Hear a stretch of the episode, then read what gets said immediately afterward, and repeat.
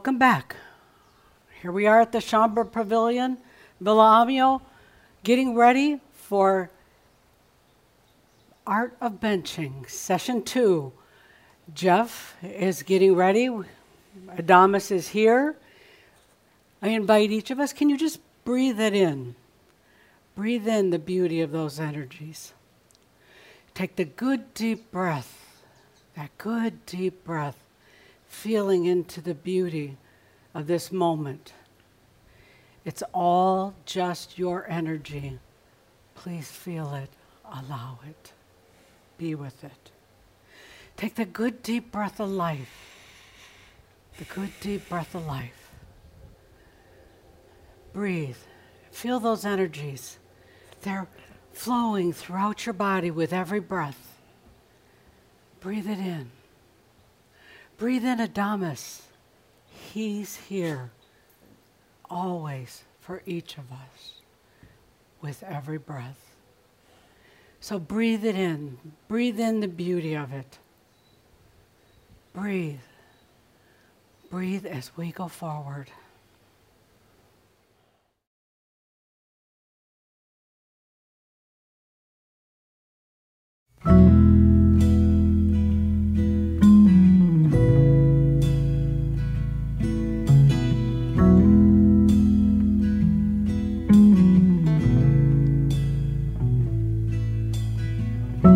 Like when you're making conversation and you're trying not to scream. And you're trying not to tell them. You don't care what they mean. And you're really feeling fragile. And you really can't get home. And you really feel abandoned.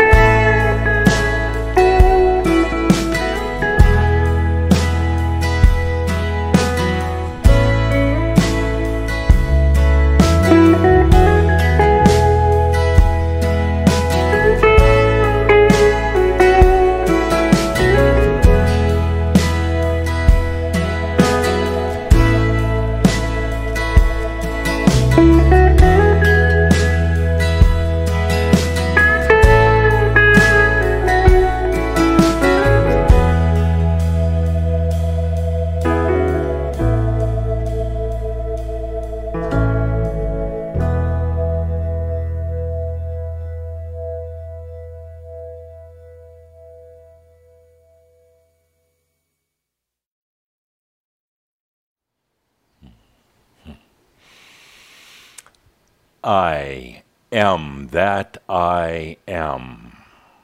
Adamus of Sovereign Domain. Welcome to the house of Shaumbra, dear Shaumbra. Welcome to the house. It doesn't matter where you are, where I am, we're in the house. All the energies right now are focused on, on this house, on Shaumbra, on you, on your journey all the consciousness is here. We're all here for yet another Shoud. Hmm.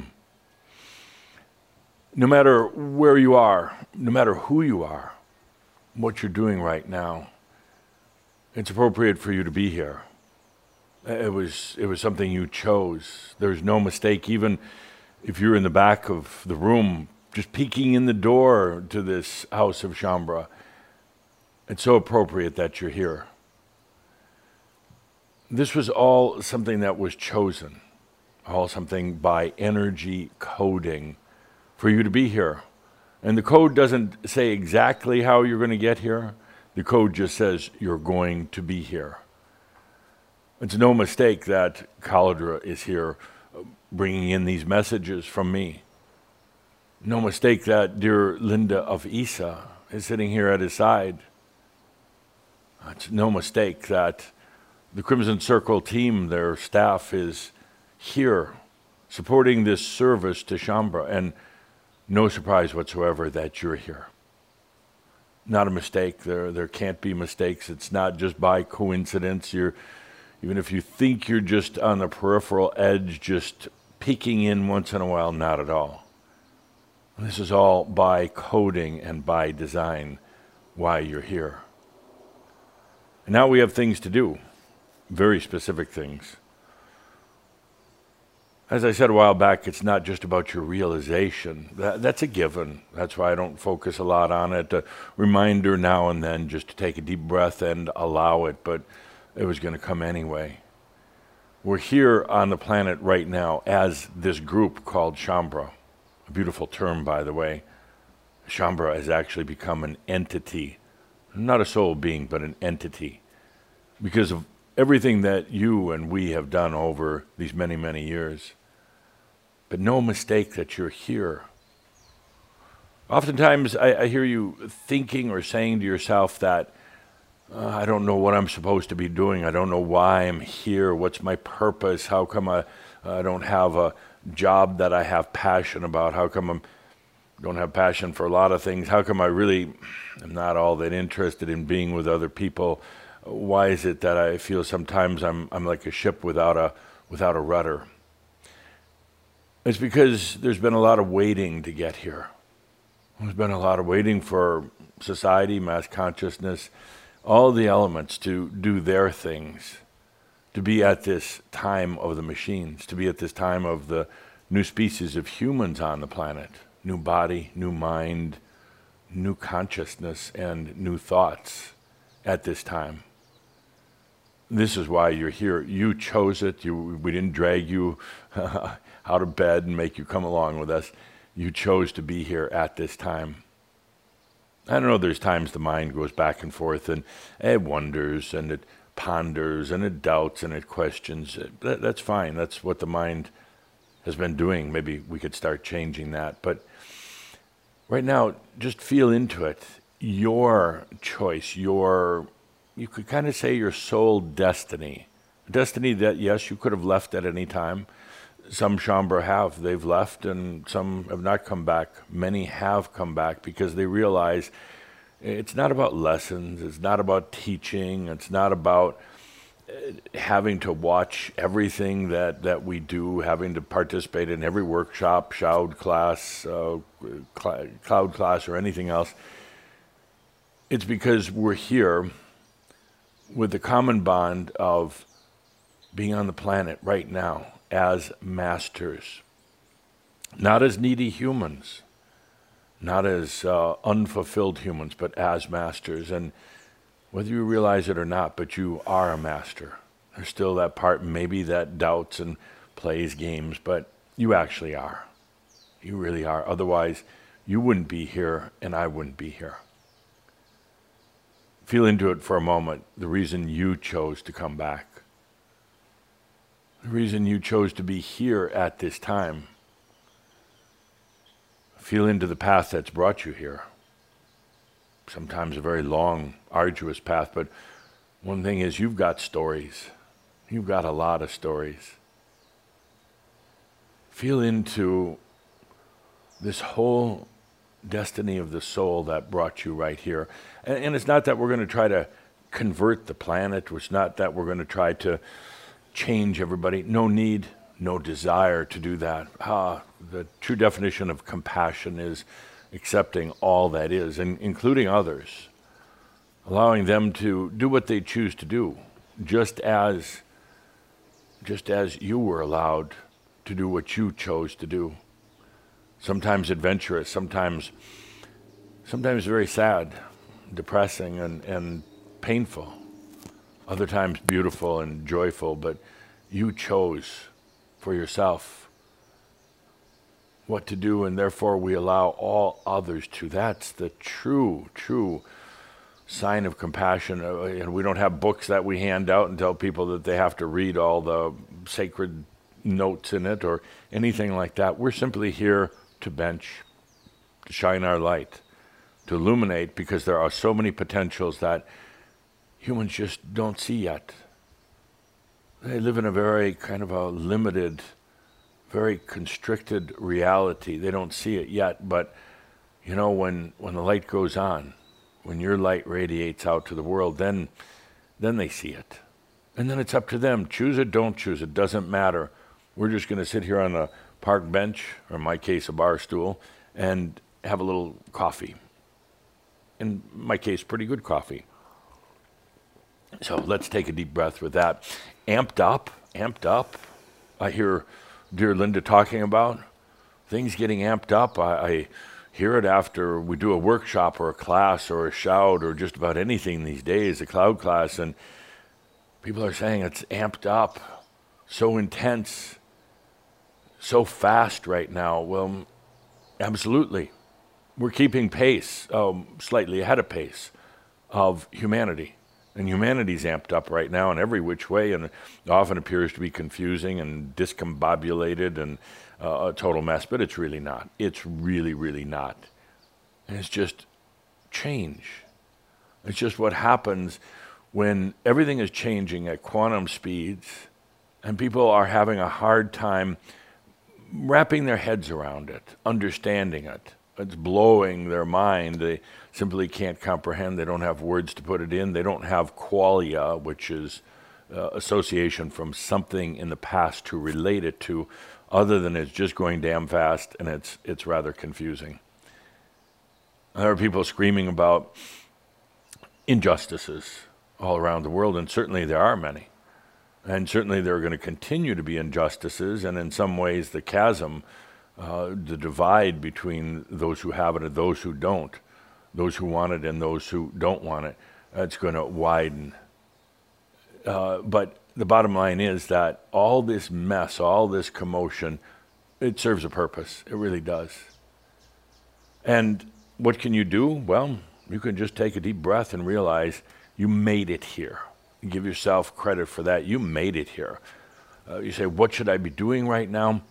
Nothing. You've done all the doing you need to do. You've done all that doing. You can put that on your homepage as a quote. You've done all the doing that you need to do, and now you're here. And it's time actually to join in with the other ascended masters who are on the planet right now and just enjoy life, radiate your light do the things that you haven't done for yourself. Be bold and daring. Break out of the break out of the mold. Do things that you haven't done for yourself. You say yes, but I'm supposed to be here for the planet right now, radiating my light. Yeah, and that happens when you do things for yourself. When you enjoy life, when you put an end to your own suffering. But right now, you're here by your choice, and you're here with others like minded, not bound together in some tight knit uh, community or uh, commune or oneness or anything like that. But you're here with the association with others, the companionship and the, the friendship with others, with your old friends. Old, I mean old, old, like Atlantean old, like Yeshua times, biblical times old, like mystery school. You're here with your old friends. And now is the, is the time. You've earned the right to sit back, have a cup of coffee, a glass of wine, whatever it is. You don't need to be doing. You've been, you've done all the doing. And now it's just a matter of being here. Can you take a moment as we launch into this Shoud to just accept that, to allow it? You've done all the doing that you need to do, and now you've arrived. Now it's time to savor in your mastery. Oh, you're going to be learning more and more or experiencing more and more what it's like to have your energy serve you. Can you just simply allow that you're a master here at the time of machines doing exactly what you came to do? Just turning on the light. That doesn't take a lot of work. Just turning on the light, sitting back, and then watching, observing. That's one thing maybe you could do if you were going to be doing doing things, is observing. It's fascinating right now to watch from behind the short wall. Fascinating to watch. I'm going to uh, go through a benching merabh with you today, uh, later. And it's just benching. It's just, I mean, it's pretty easy. You don't need a lot of training. You don't need a lot of schooling for it. It's just benching. You sit your arse on a bench or a chair or whatever it happens to be. Grab your favorite beverage or snack. Take a few deep breaths, put in some music if you want, and bench, meaning letting your light shine out to the world. That's pretty easy. And then observe what happens. Observe what happens in the world within, let's say, a relatively short time after we do uh, a benching merabh in this house of Shaumbra. Watch what happens in the next, I'm going to say, maybe a fortnight, two, two weeks after. It might happen sooner, it might happen later. And you can say, well, something was going to happen anyway. Well, you start looking at it, look for, look for real change, look for uh, a big shift. And each month as we go through and do our merabhing and our park benching together, start to notice the patterns and what happens in the world after that. And again, we're not trying to change the world. Uh, that, that, that's, a, that's a tough game to play because the world, the world would jump in if you say, I'm going to try to change you. The world would say, game on. You try to change me, I will try to change you. Game on. Let's see. Let's see who wins this one. No, we're not doing that. Simply taking your favorite beverage, sitting on your favorite park bench. And I'm so sorry uh, to those of you. Uh, we start this benching series in, uh, at the beginning of winter in some places, but dress up, put on some extra layers, or sit in a cafe. Uh, would sit at home if you want. Nice to get out of home once in a while, but sit in a cafe, uh, sit in your car uh, and bench, turn the heat on, or whatever it happens to be. But uh, now it's the time just to shine the light and then observe. If you're going to do anything, observe what happens on the planet. Uh, maybe there's somebody out there that'll start tracking this for us. A certain Shoud held on a certain day. Let's take a deep breath with that. You're here for a reason not to have you know some big important job or not to um, change the world or not to build a huge identity for yourself. You're here simply as a master. That's that's a pretty good that's a pretty good story in itself. Not only how you got here, but I came into this into this world right now to be a master. Here I am. Ah, let's take a good deep breath with that amped up, absolutely everything is amped up, and even uh, dear Linda, you oh, you look lovely today. Um, well, thank you. Uh, and um, well, Always handsome. Thank you. Uh, I'm not still not used to wearing these um, Hawaiian type of shirts, but I'll get used to it after a comfortable. while. Comfortable. Even Mark Twain didn't wear this type of apparel. Oh. No, no. Uh, always a tie. Always a tie. But uh, dear Linda, anyway, so you know that in our recent Shouds and events and workshops, it's it's pretty pretty fast. But not so fast that it overwhelms you. Maybe No. maybe it affects you. How how were you affected after the uh, Masters in Communication workshop?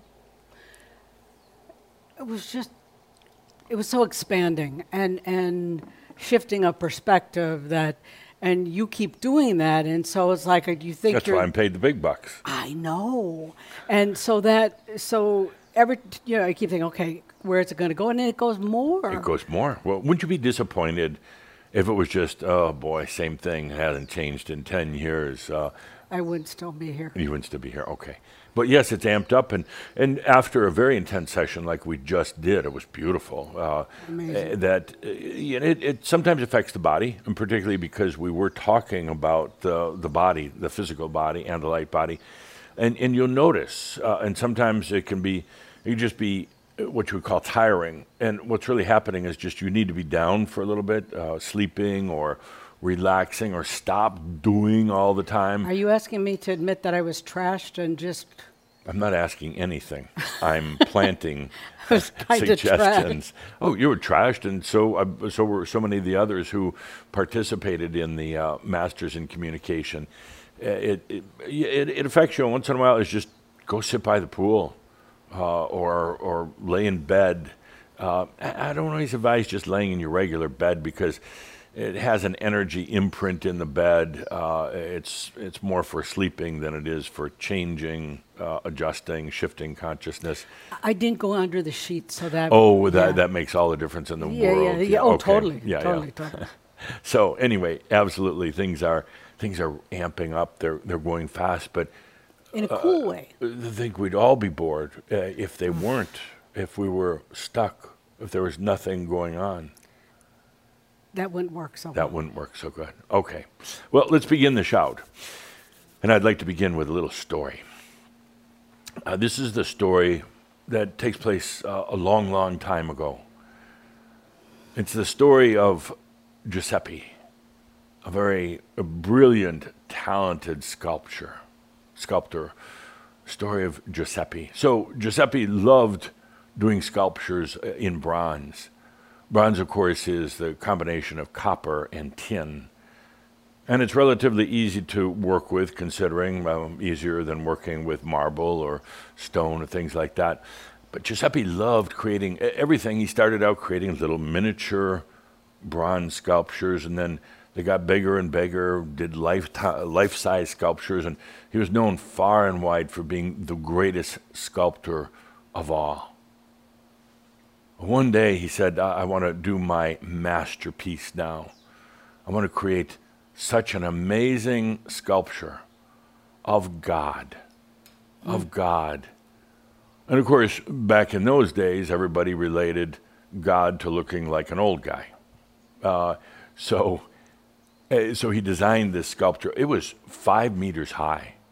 Uh, it was tall, the tallest sculpt- sculpture that anyone in known history had ever tried, attempted to do. And he spent a lot of time working on the design of God, but of course it looked like man. You know, and things really haven't changed much since then. People still relate God to being some uh, big old guy. But he created this, this, this work of beauty, uh, paying attention to every little detail, becoming almost obsessive, giving his apprentices such a hard time anytime they, they made a little mistake or messed up, because he wanted this to be a sculpture that would endure through time to honoring God. And maybe maybe showing people that God was always present. God wasn't just up in heaven somewhere, but God was here on earth as a sculpture. So came the day that they would be pouring the molten bronze uh, into, into the mold. You, you know the molds, you've done metal work, dear Linda.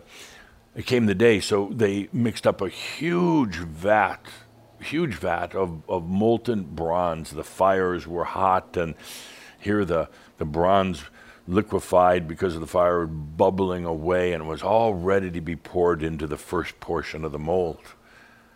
At that point, Giuseppe was so careful about every little detail, wanted to know exactly the consistency of the molten bronze at the time, wanting to know that it was the right temperature and the everything just right, the right colorings that had been added to it uh, for extra effect. And he was he was looking, he was close over the the big cauldron of of bronze going away, being heated up, and he, he looked over and and and went a little too far, ah. fell straight into the vat of molten bronze. Now, you think that would be the end of the story, but of course, no, no, no. This is an Adamus tale. The story continues. The moment his body hit that hot liquid bronze, it melted.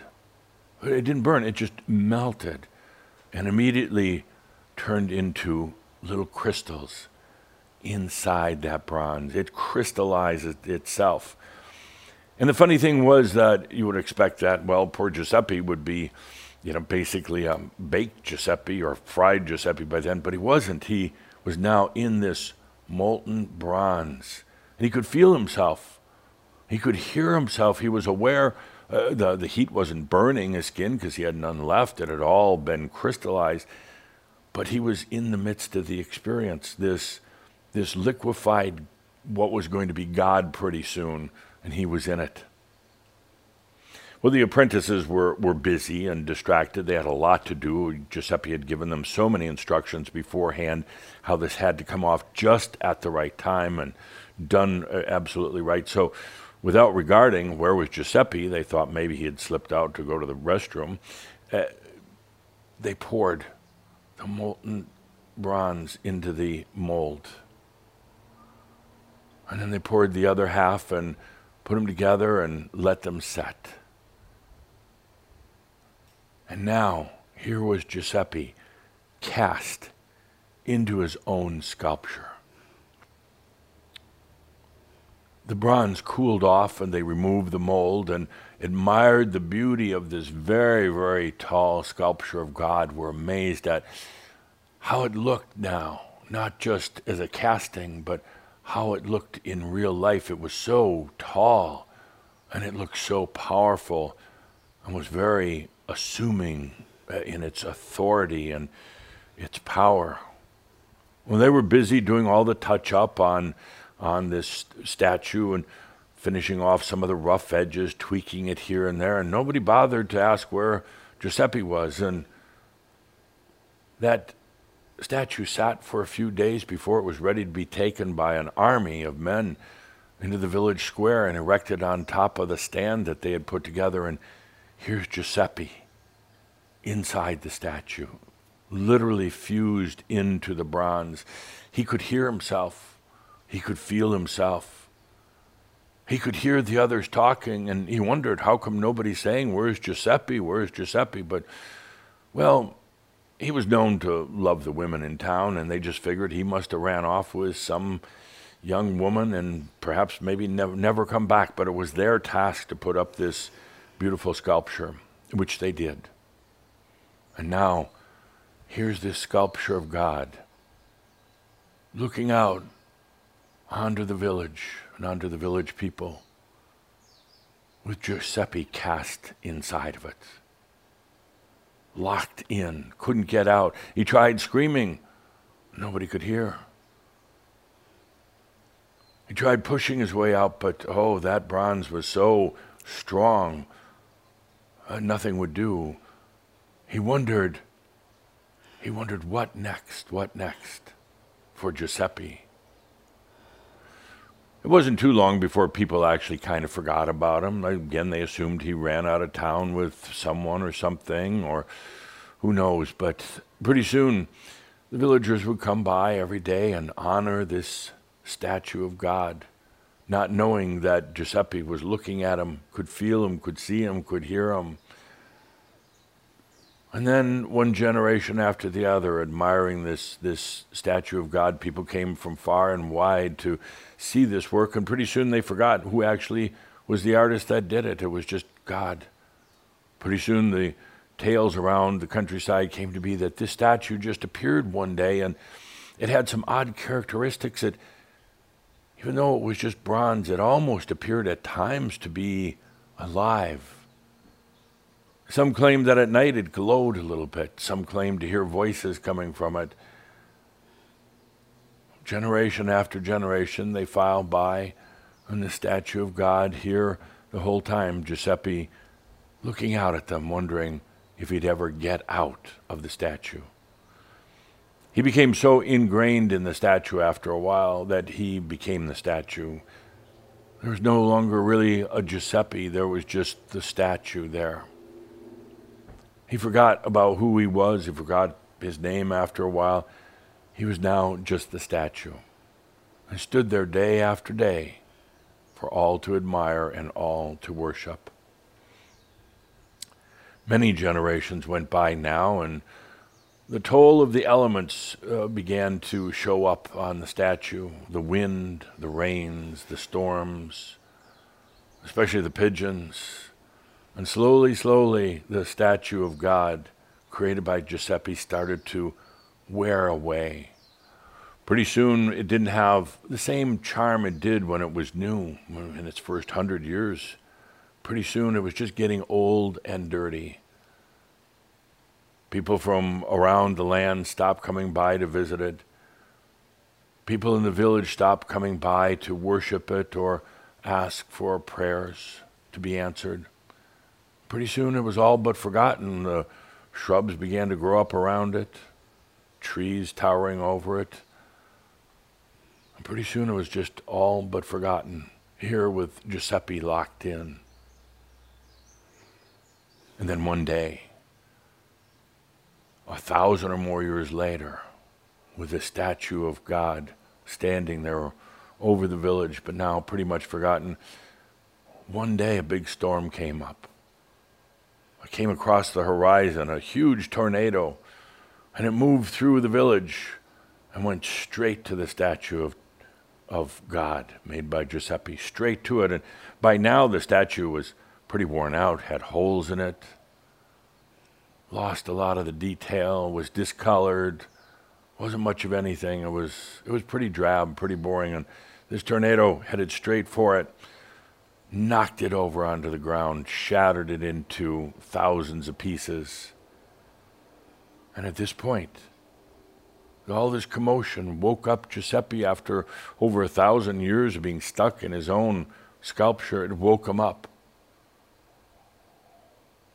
And upon awakening, he didn't really still realize who he had been, but he knew he had been trapped in this sculpture for a long, long time. Upon awakening, there was almost a fear that came over him. Who am I now?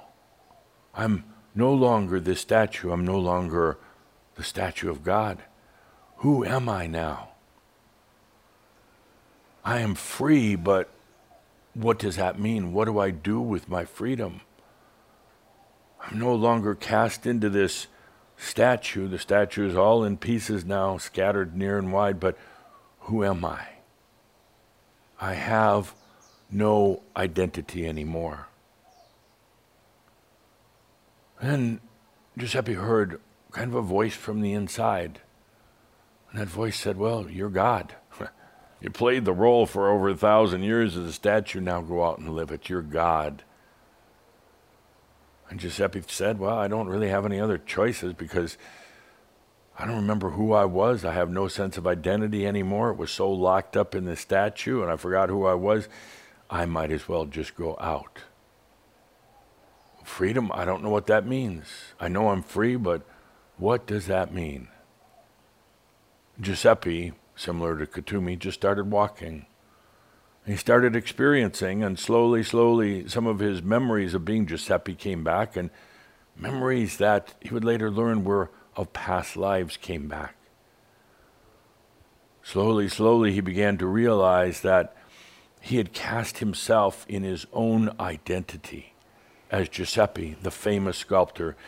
He had cast himself in such a tight locked identity that he forgot to be free and to be expressive. He forgot that he could create himself any way he wanted at any time, but he'd gotten so locked into himself, into his expression as the great sculptor, that, well, literally it translated in him into getting trapped in his own sculpture. So he walked a lot and traveled and met people, and all the time resisted ever building a defined identity again. He let himself have identity, he let himself enjoy his expression, but he resisted ever being trapped in a single identity again. Oh no, not after that thousand years in the sculpture of God. Now he realized how fun it was.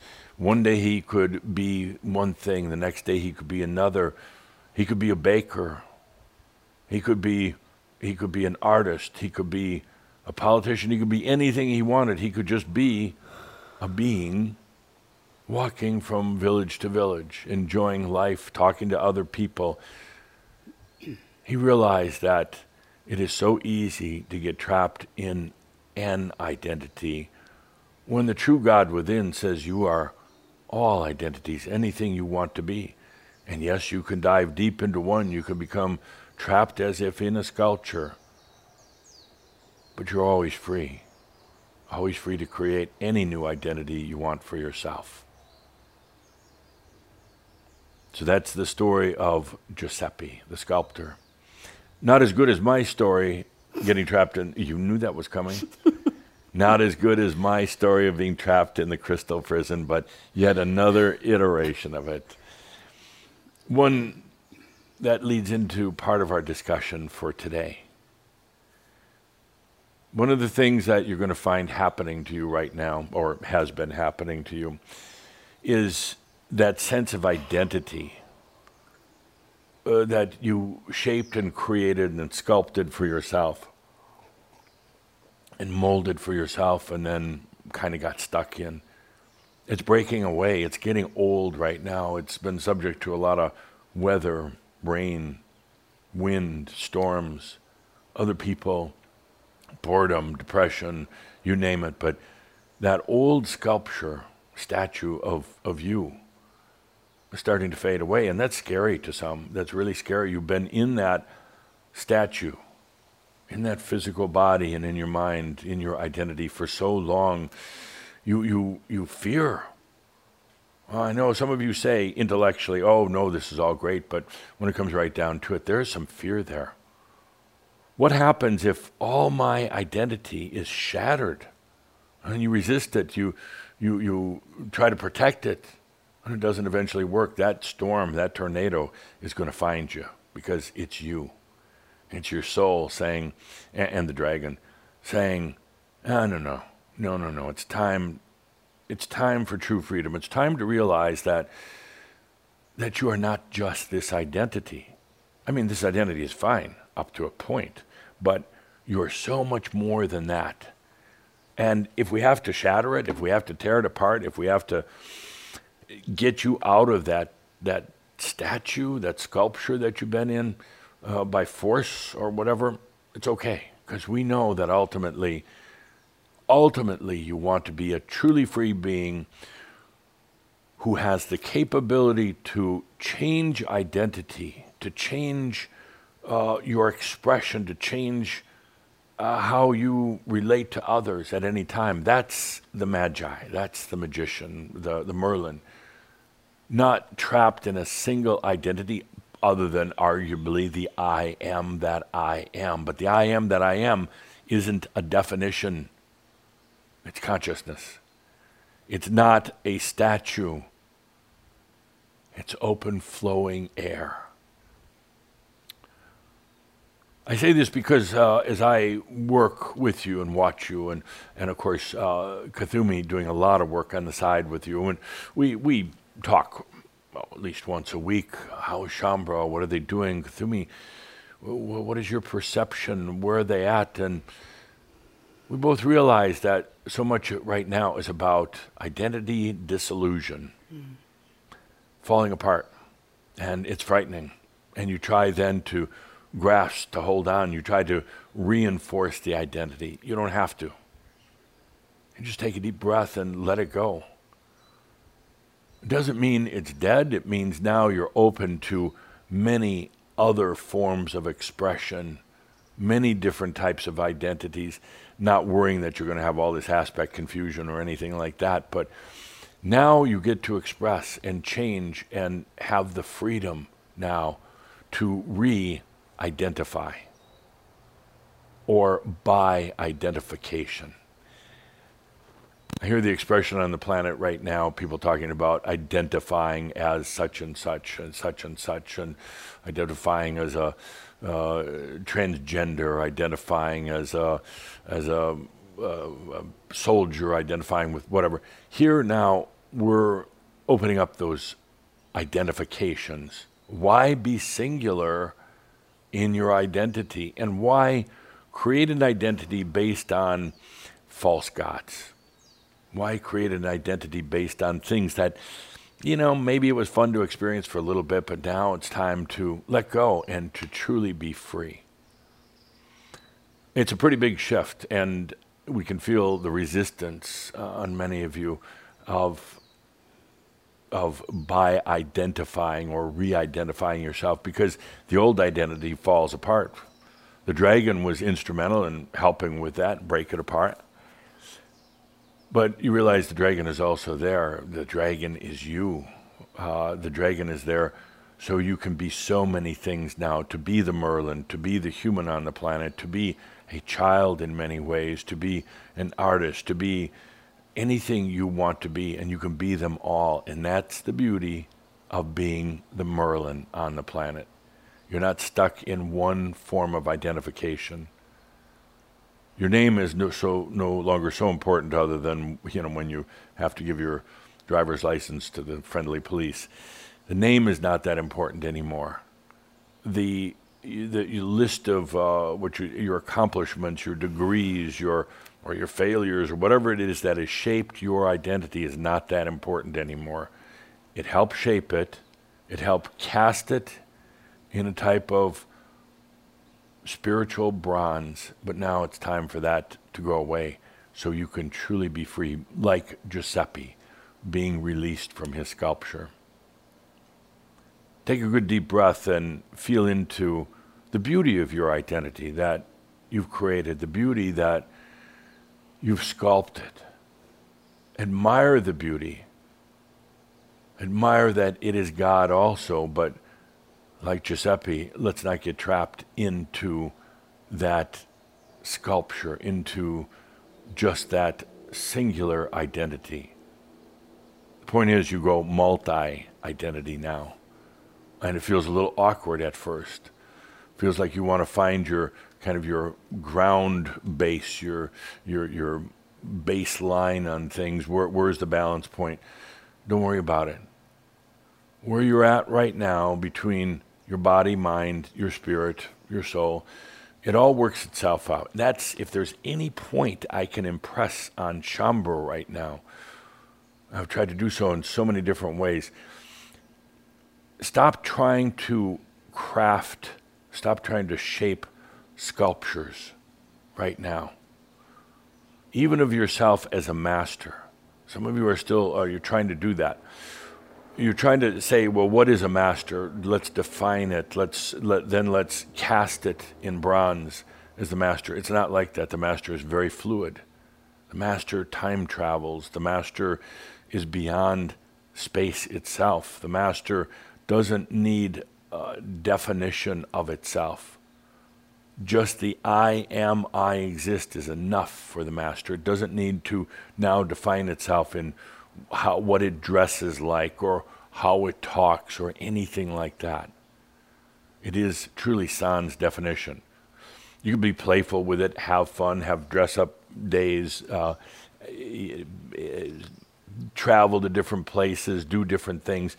It's just right now, don't be Giuseppe getting caught in your own definition because it's changing. Don't work on a new definition don't work on a new identity of yourself. You don't need to. It evolves, it shines through on its own.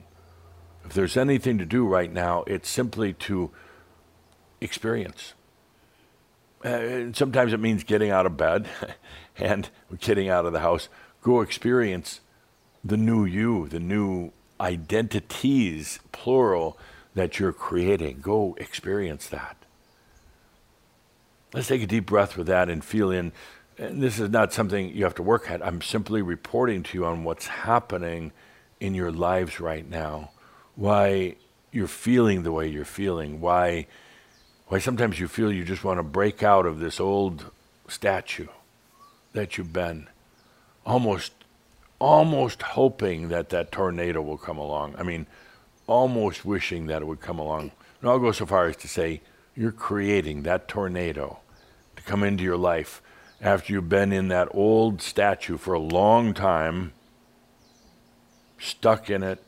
Now you're creating, you know, the elements by themselves, the wind and the rain, wasn't enough to do it fast enough. So you're saying, bring on that tornado. I'm ready to bust out of this old human identity. It's a necessity, actually in the evolution of the human species right now, the way you're going into it, it's a necessity to break out of that statue, to basically have it shatter in pieces. It doesn't have to hurt, it can be joyful. But it's almost a necessity to break out of that, to begin experiencing yourself on multiple levels. Yes, you can create, uh, create identities, play with them, have fun with them but just don't cast them in bronze right now. Let's take a deep breath with that into all that you are, into the many identities. And beginning to experience them, yes, when you um, go out and you're with people, you, you go to the store or you do some uh, creative project or whatever you do now, you begin to see how that old identity didn't need to be there so stuck as it was. Some people really fear not having an identity. I mean, it would it'd be difficult for most humans right now if we said, okay, next Sunday we're going to be taking away everybody's identity. They would freak out, as you say, because they're so identified with it, they're so cast into it.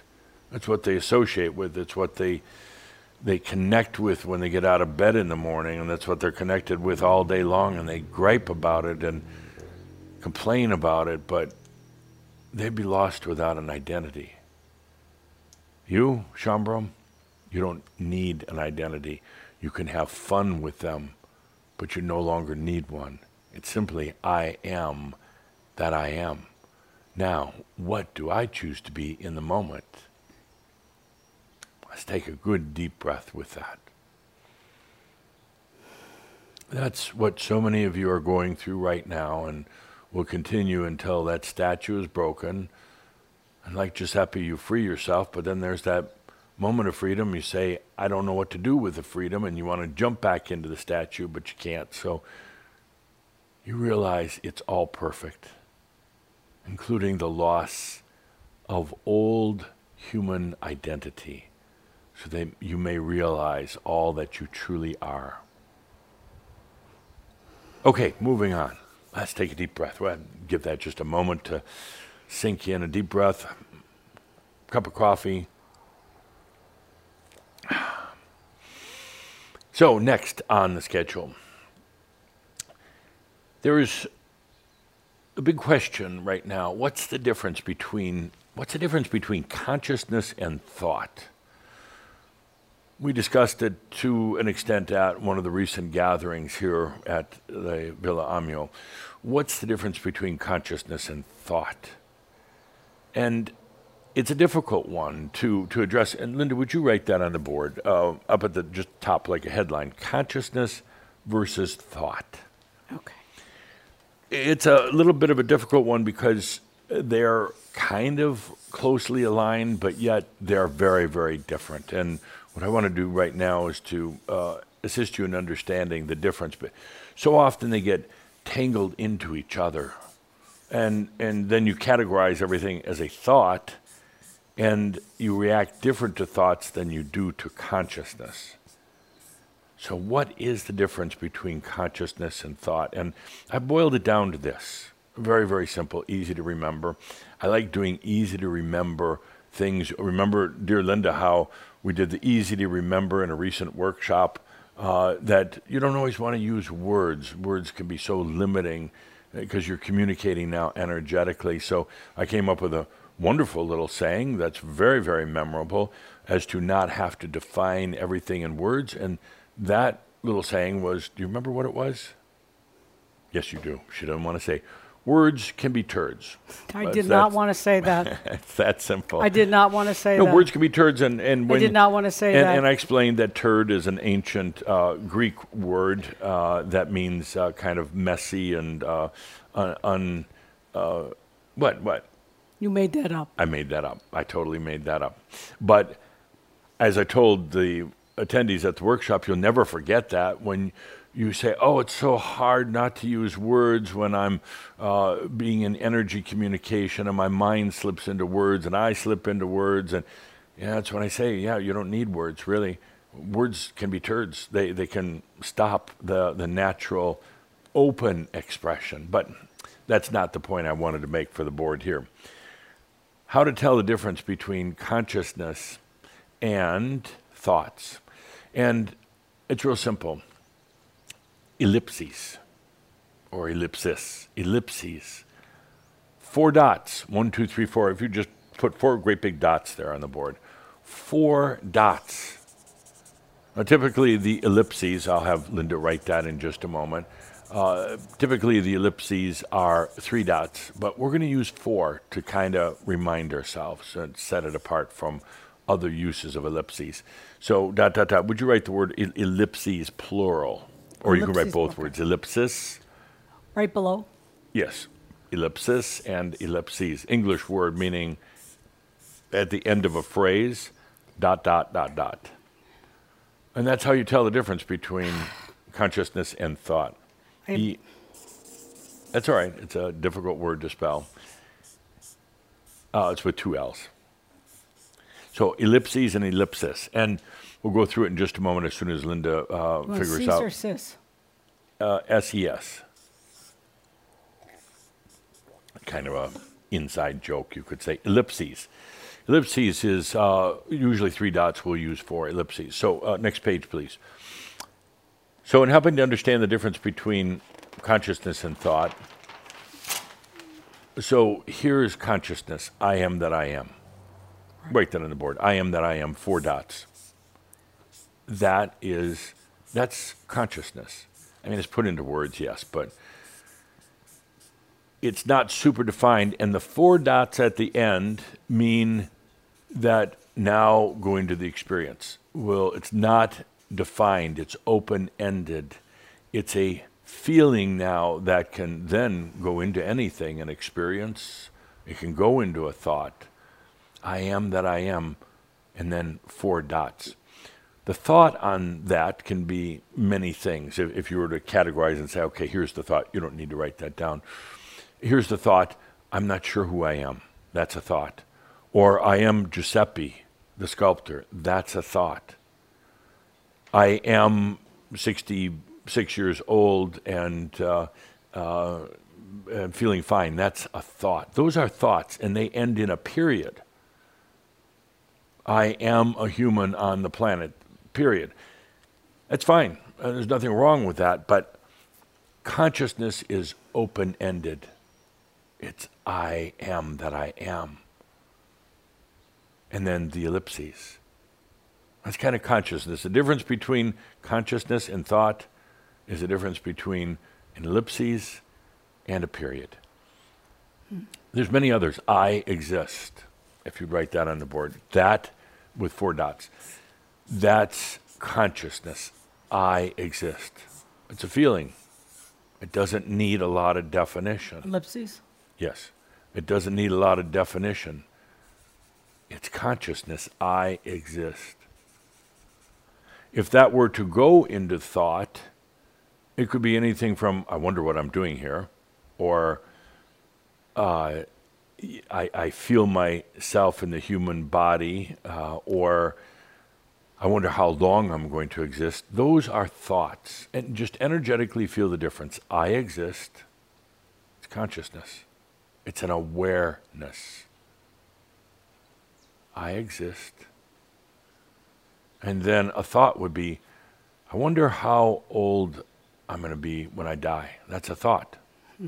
Not that it's bad, not that it's anything, but to understand the difference between consciousness and thought is to understand the difference between yourself as a master and yourself as a human.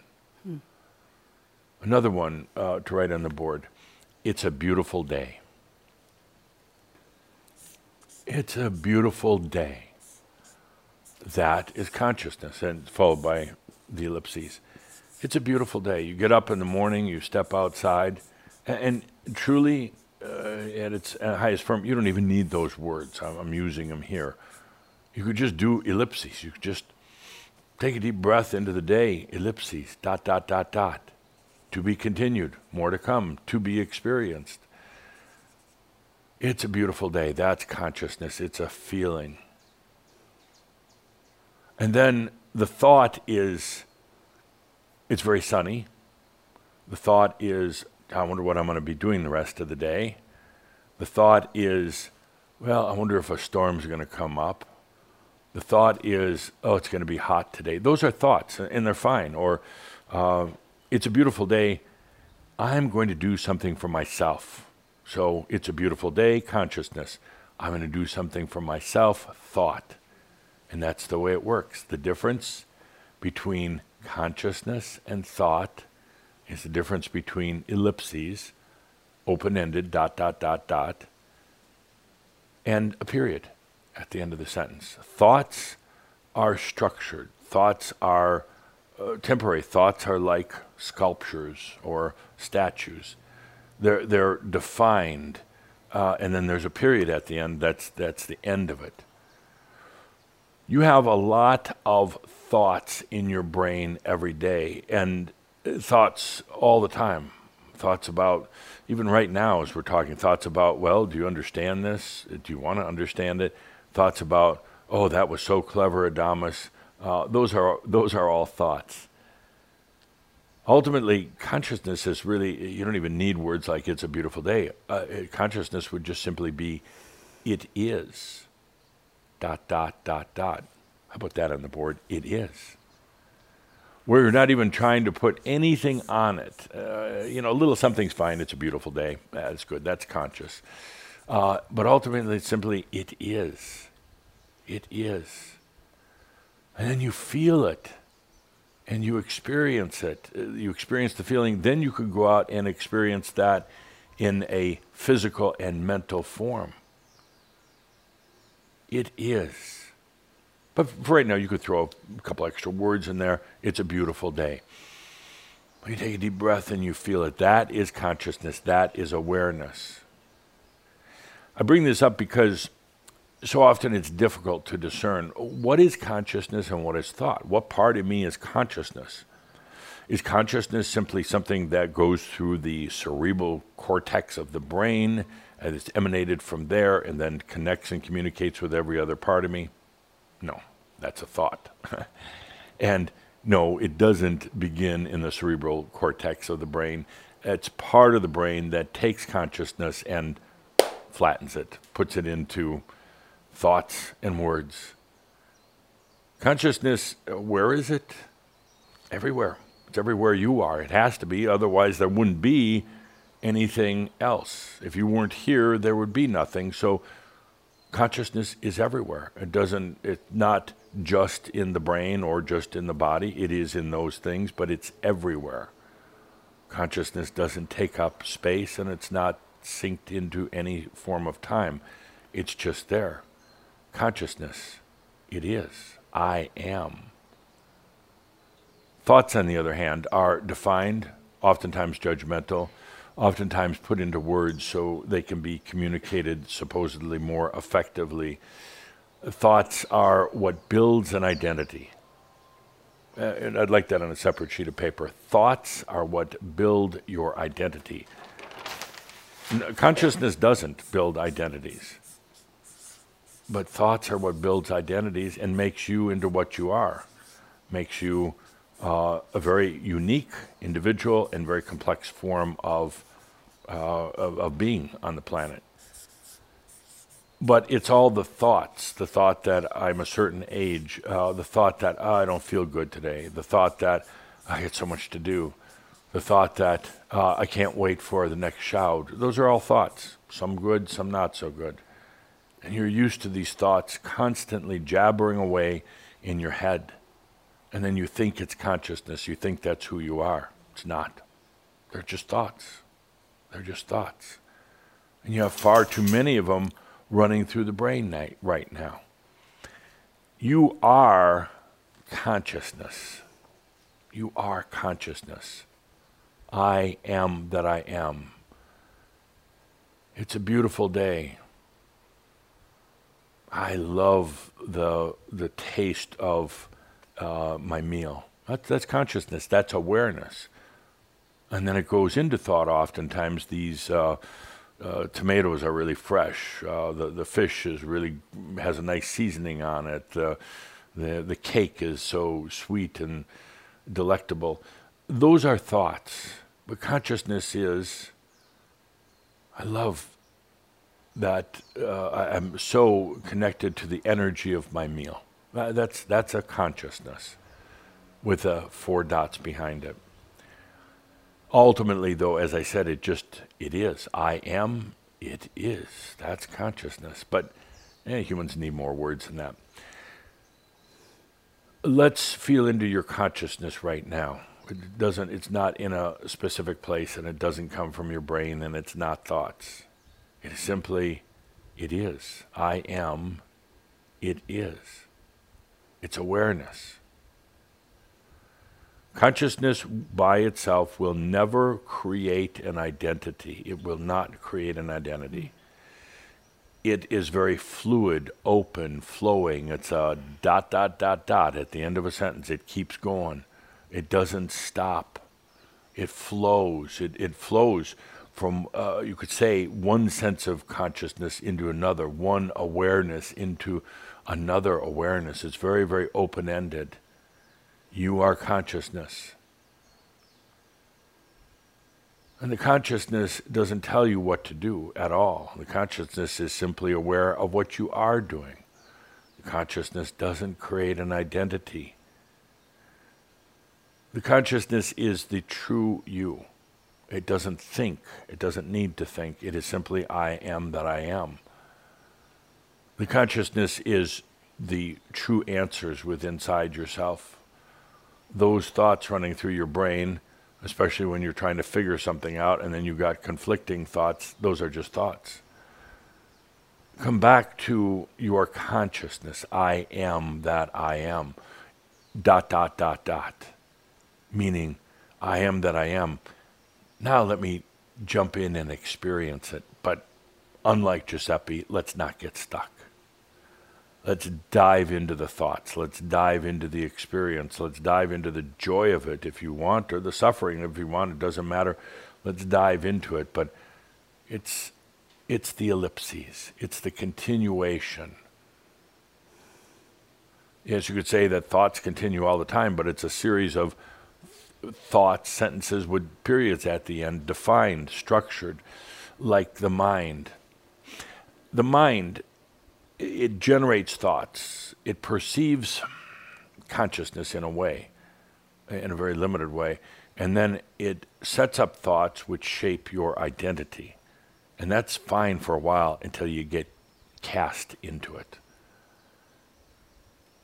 Thoughts in the mind. Interesting thing about the mind and this is very important as we go forward because I bring all this up because your mind is changing. You're coming back to more a consciousness oriented reality than a thought based mental structure reality.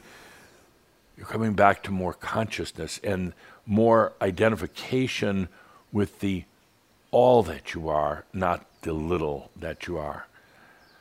The mind is very structured the mind is like that cast statue. Uh, just it just it, it casts itself in a certain expression and it doesn't move.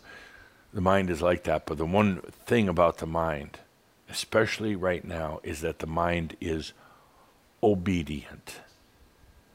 And Linda, would you put that underneath there? These are brilliant, brilliant sayings. Uh, the mind is obedient. The mind is doing what it was told to do to have thoughts, to shape and form a reality, to stay within an identity. Part of you told it to do that, and it's very, very obedient. It will do what it's told. And it will do it to an extreme. It'll do it to an obsession. Period or ellipses? Uh, just doesn't need anything. Doesn't need anything. The mind is, is very obedient.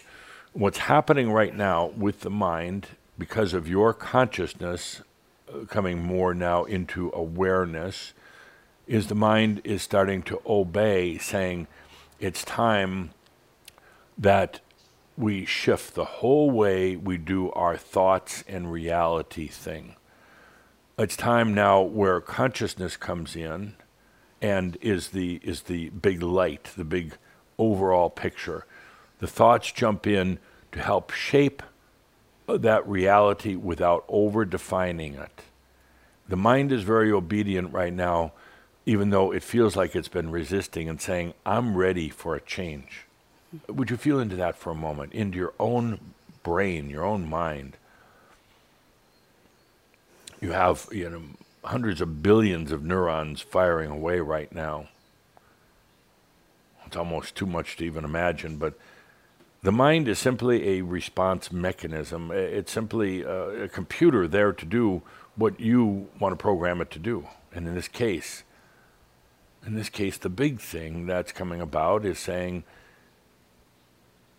I realize this is all my energy and it's there to serve me. And then allowing it to. Versus in the past, it's like all the energy belongs to someone else and I got to get my portion of it. Now it's different. And the mind is adjusting to that right now. It's heard you. It's, it's heard you say, yeah, that's the deal.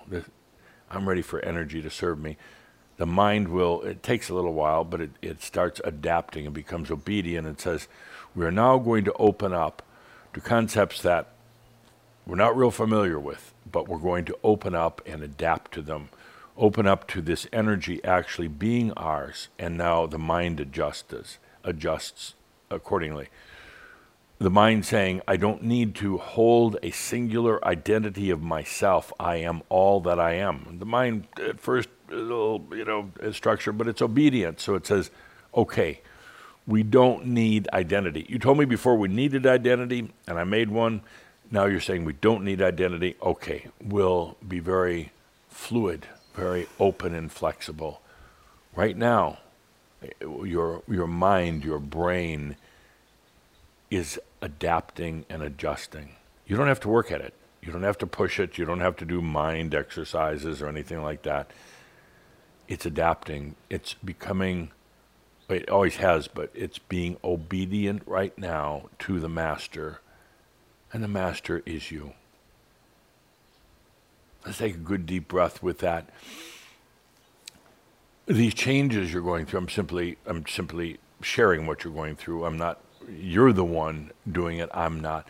But the changes you're going through, a, a breakdown in the need for structured or sculpted identities. You're no longer a statue.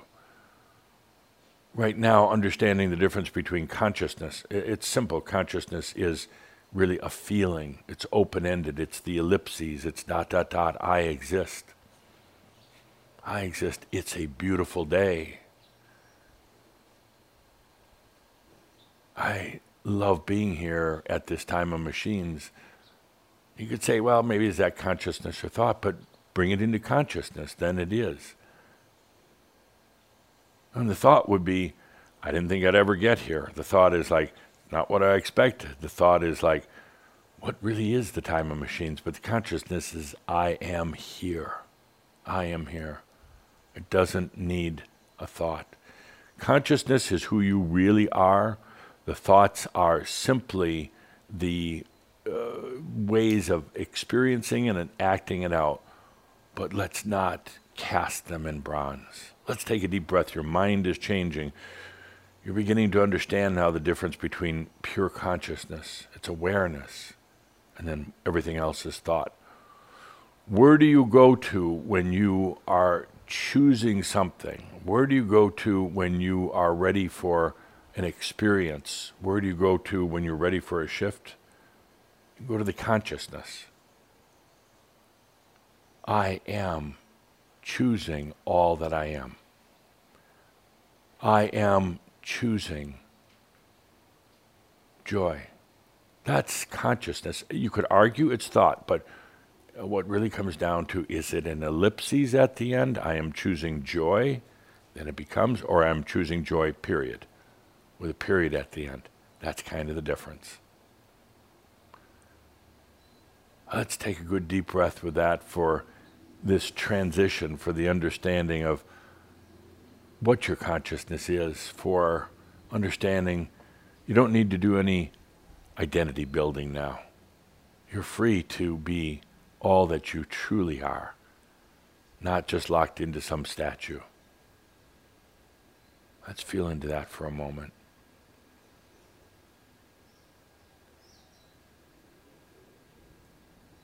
Ah, I see some of you are getting very creative.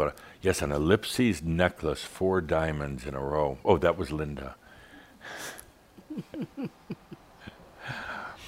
but think of it in just that simple terms. Uh, don't don't think about it too much. Now, what did he say that the difference is in ellipses? Dot dot dot dot. That's consciousness.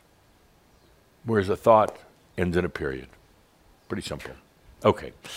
Uh, let's move on. We've got some work to do. The real reason we're on the planet right now, we're going to do some benching together. Let's gather up all of our energies. Let's put on some music and let's do what we came here to do. Now, of course, you can bench anytime you want by yourself. Hope you do. It shouldn't be a discipline. It shouldn't be suffering. It should just be something that you pause from the regular part of the day and you say, oh, it's time for benching. It's time to simply shine my light. That's the reason why I'm here. I came to this planet at this incredible time. Came here to do this. And the beauty of benching is that you're not trying to inflict change, you're not trying to visualize world peace. Yeah, uh, some would say, well, yeah, but isn't that a good thing? Up to a point, but I say compassion is more important. Compassion is the accepting. Everybody's on their journey. Yes, some of them choose suffering, some of them choose abuse, drugs, alcoholism, whatever it is. That's their choice. When they're ready, they'll come to you, they'll come to themselves, they'll, they'll be affected by your light. Otherwise, hands off. Let them experience what they're choosing. That is compassion. So we're here, benching. Benching. Ah, cup of coffee, something to eat maybe. Benching is not meditation. Benching is not meditation. So many meditate trying to quiet their minds. Oof. Good luck on that. Until you understand the difference between consciousness and thought. Benching is saying, I got here, I am here, I am a master on this planet. I'm allowing energy to serve me. And now I'm just going to sit here and let my light shine. I'm going to stop for a moment, all the activities going on. I'm going to stop for a moment and just let my light shine. First, I shine it unto myself, unto my body, which, oh, the body, we didn't even touch on that today, what it's going through right now, coming into the light body. I'm going to shine my light onto my mind, this obedient thing that sits on top of my head that's obeyed me for a long time has just been a statue. Now I'm being very clear in my consciousness, and therefore the mind obeys and it will open up. The mind is very obedient and it is very flexible. Sometimes those two things don't go hand in hand, but the mind is very flexible. I know, I know, you say, Adamus, you've been pretty hard on the mind. I have been. You know, because at times working with like Shaumbra is like talking to a bunch of statues. I had to get your attention. I had to be a little bit of that tornado that came along. But now that that identity, that statue is breaking down, now now the mind is free to obey the master you. The mind is free now to bring in energy in a different way. The mind is free to communicate within itself in a different way, no longer just relying on the neurons. The mind is free to adapt and adjust to what comes next. It doesn't need that complex communication system of uh, neuronic acti- neurotic neuronic activity. It doesn't need that. So first you shine the light unto yourself, unto your, your own body, not trying to make change, but rather allowing a natural evolution. You shine it onto your mind, not trying to sculpt your mind, not trying to turn it into a statue of some sort, but rather shining your light saying, Dear mind, there are so many potentials. Let's go for them. You shine your light onto your whole life. Not trying to make anything, do anything, just shining light.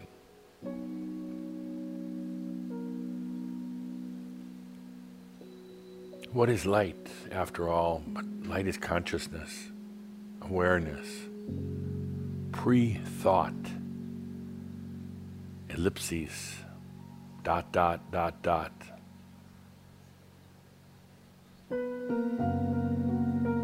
You're really becoming more aware of yourself through your own light.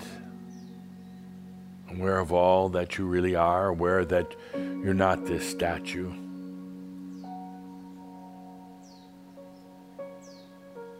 Now, let's shine the light onto the world, onto this planet. Onto the physical planet, Gaia, who's leaving,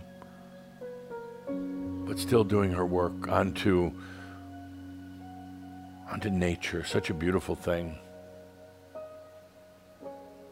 You should see some of the gardens on some of the new Earths uh, that were created based on the, the nature on this planet.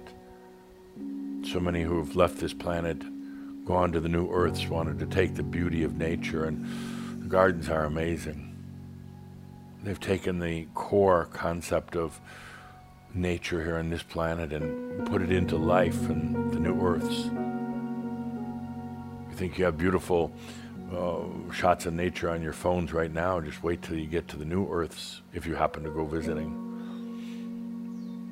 Shining our light onto the world, realizing that humans they're they're doing what they're choosing to do right now. Yes, I know many many say they're lost or they're hurting.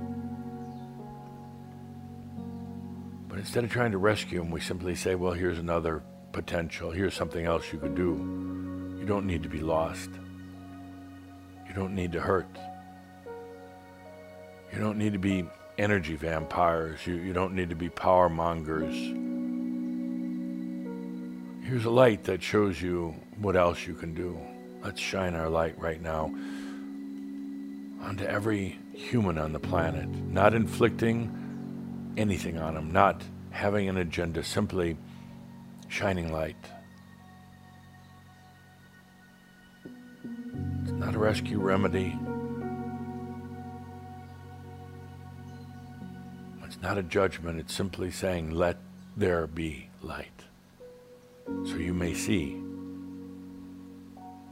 if you choose to see.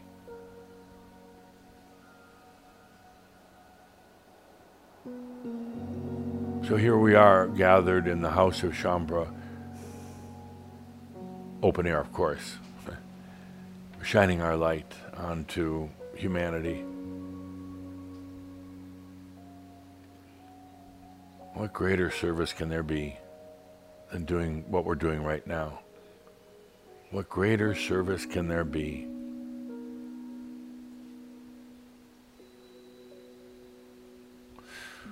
There are others who picked up where you left off from your former energy work, energy holders on the planet,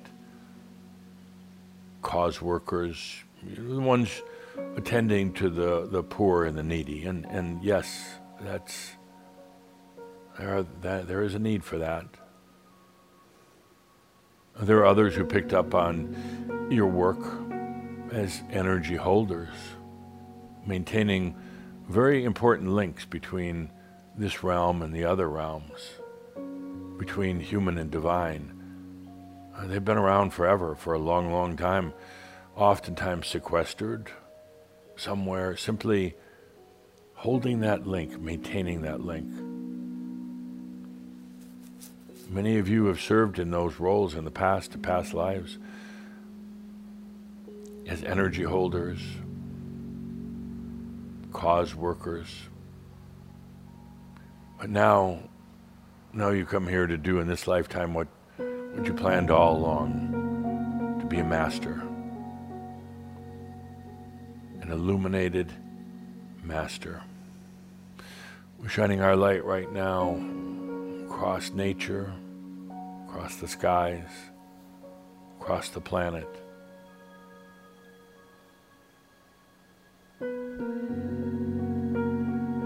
Truly, no greater gift for, for the planet, no greater gift than for humanity.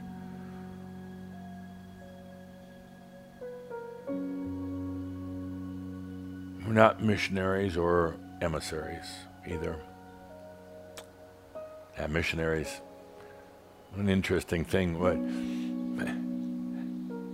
so righteous in their work, bringing the word of God and Jesus to everyone, even those who didn't want it.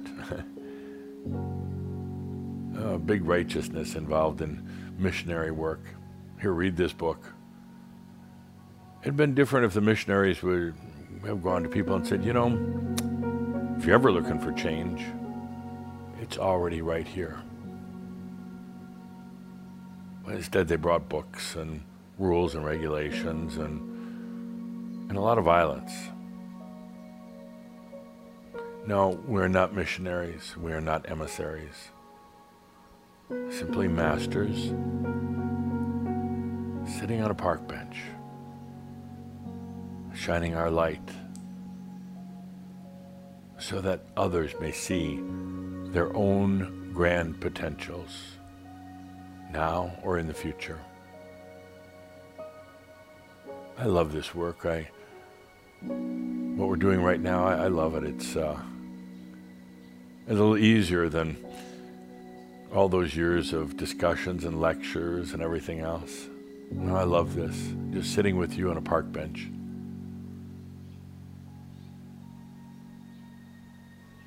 You see, it's not too difficult to shine your light, particularly when you know what your light is, it's your consciousness, when you know the difference between your light and your thoughts, your consciousness and your brain activity. This is a lot easier. I, will say that next time I would like a cappuccino versus just coffee with cream and, and a croissant, but I'll still be here working with you shining our light. You know, it feels good when you can just truly be so safe as to open up and shine your light. Not worrying about any intrusions coming back because they're not going to. Why? Because you're not trying to change anything. You're simply shining a light. If there was any response to you shining your light, onto the world, it'd be the world shining its light back onto you. It's very different than when you're trying to change something, then the energy will naturally try to change you.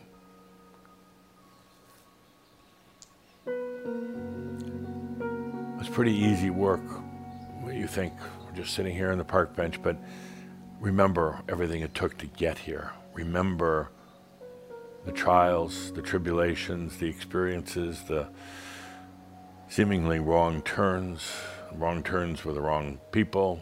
It took a while to get here. Simple now, yes, but oh, for the average human, you get him in here sitting on a park bench, they're going to find a way to mess it up and to make it difficult. Let's take a deep breath and shining the light.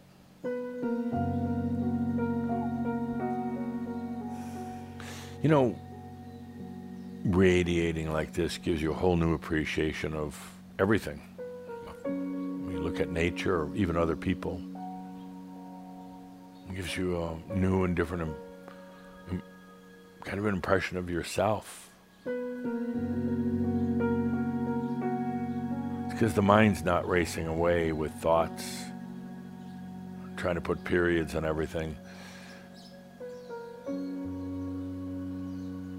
It's more openness, it's more sensuality because it's coming from consciousness now. I am that I am. Because it has the four dotted ellipses, not a period.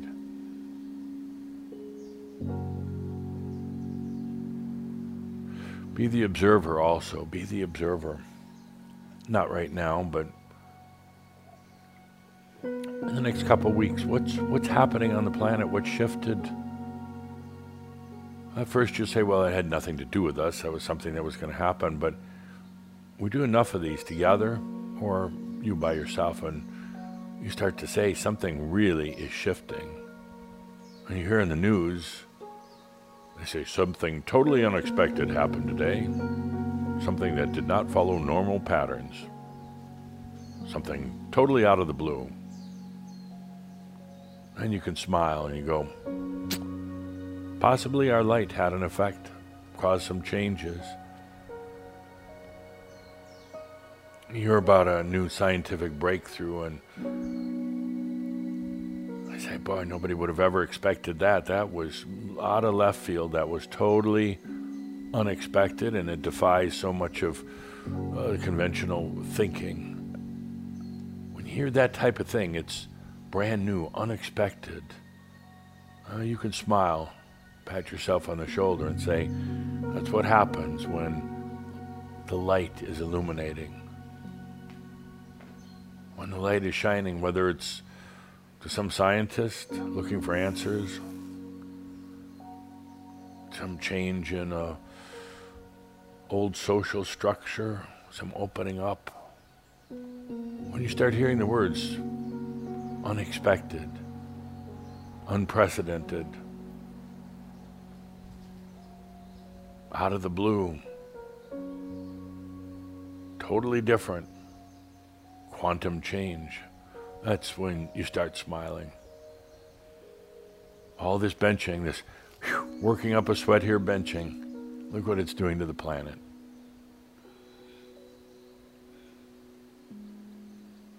This is what you came here to do right now. You realize it's not about working on yourself anymore. Don't need to. That's a pain anyway. Well, it's like the sculptor always working on the statue. Give it up, break the statue. You're here to be a master allowing your energy to serve you and shining your light. It's that simple. Well, it's been fun today. I've got to get going. I want to I want to get up to the Ascended Masters Club and I want to look in my crystal ball. I want to see the effects of what we did today, our group Shaumbra benching. I want to see the effects. I want to see how the energies are changing, if at all. I want to see where the light is truly making a difference. Do the same for yourself. Keep your eyes and ears open. Let's take a deep breath together. Always remembering that all is well in all of creation, especially when there's your light. With that, my dear friends, I am Adamus of Sovereign Domain. Thank you. And with that, take some good deep breaths, letting yourself continue to feel in to these beautiful words of Adamus. Really feeling beyond the sentence all the way into all that can be. Take that good deep breath in honor of yourself. And most of all, thank you for being a part of this benching series. Great that you could be here with us. And as you know, we'll be back for the December meeting. Thank you for being a part of this event. Thank you so much.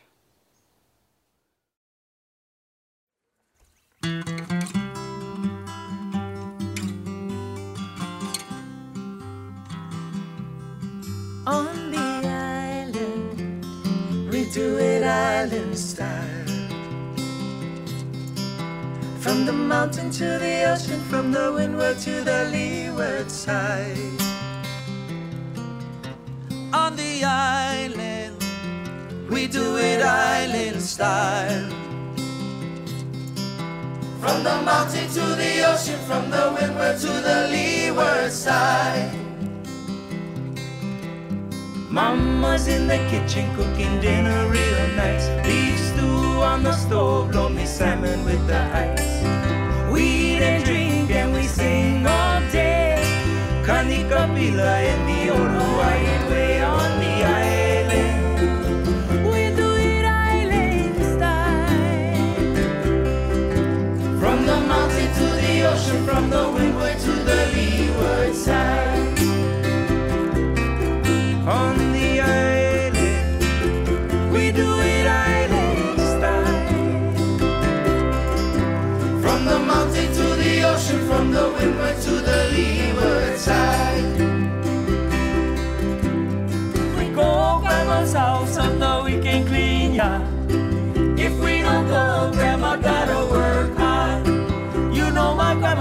She like to pour it real. I love my grandma every minute, every hour on the island. We do it island style. From the mountain to the ocean, from the windward to the leeward side. On the island, we do it, island style. From the mountain to the ocean, from side.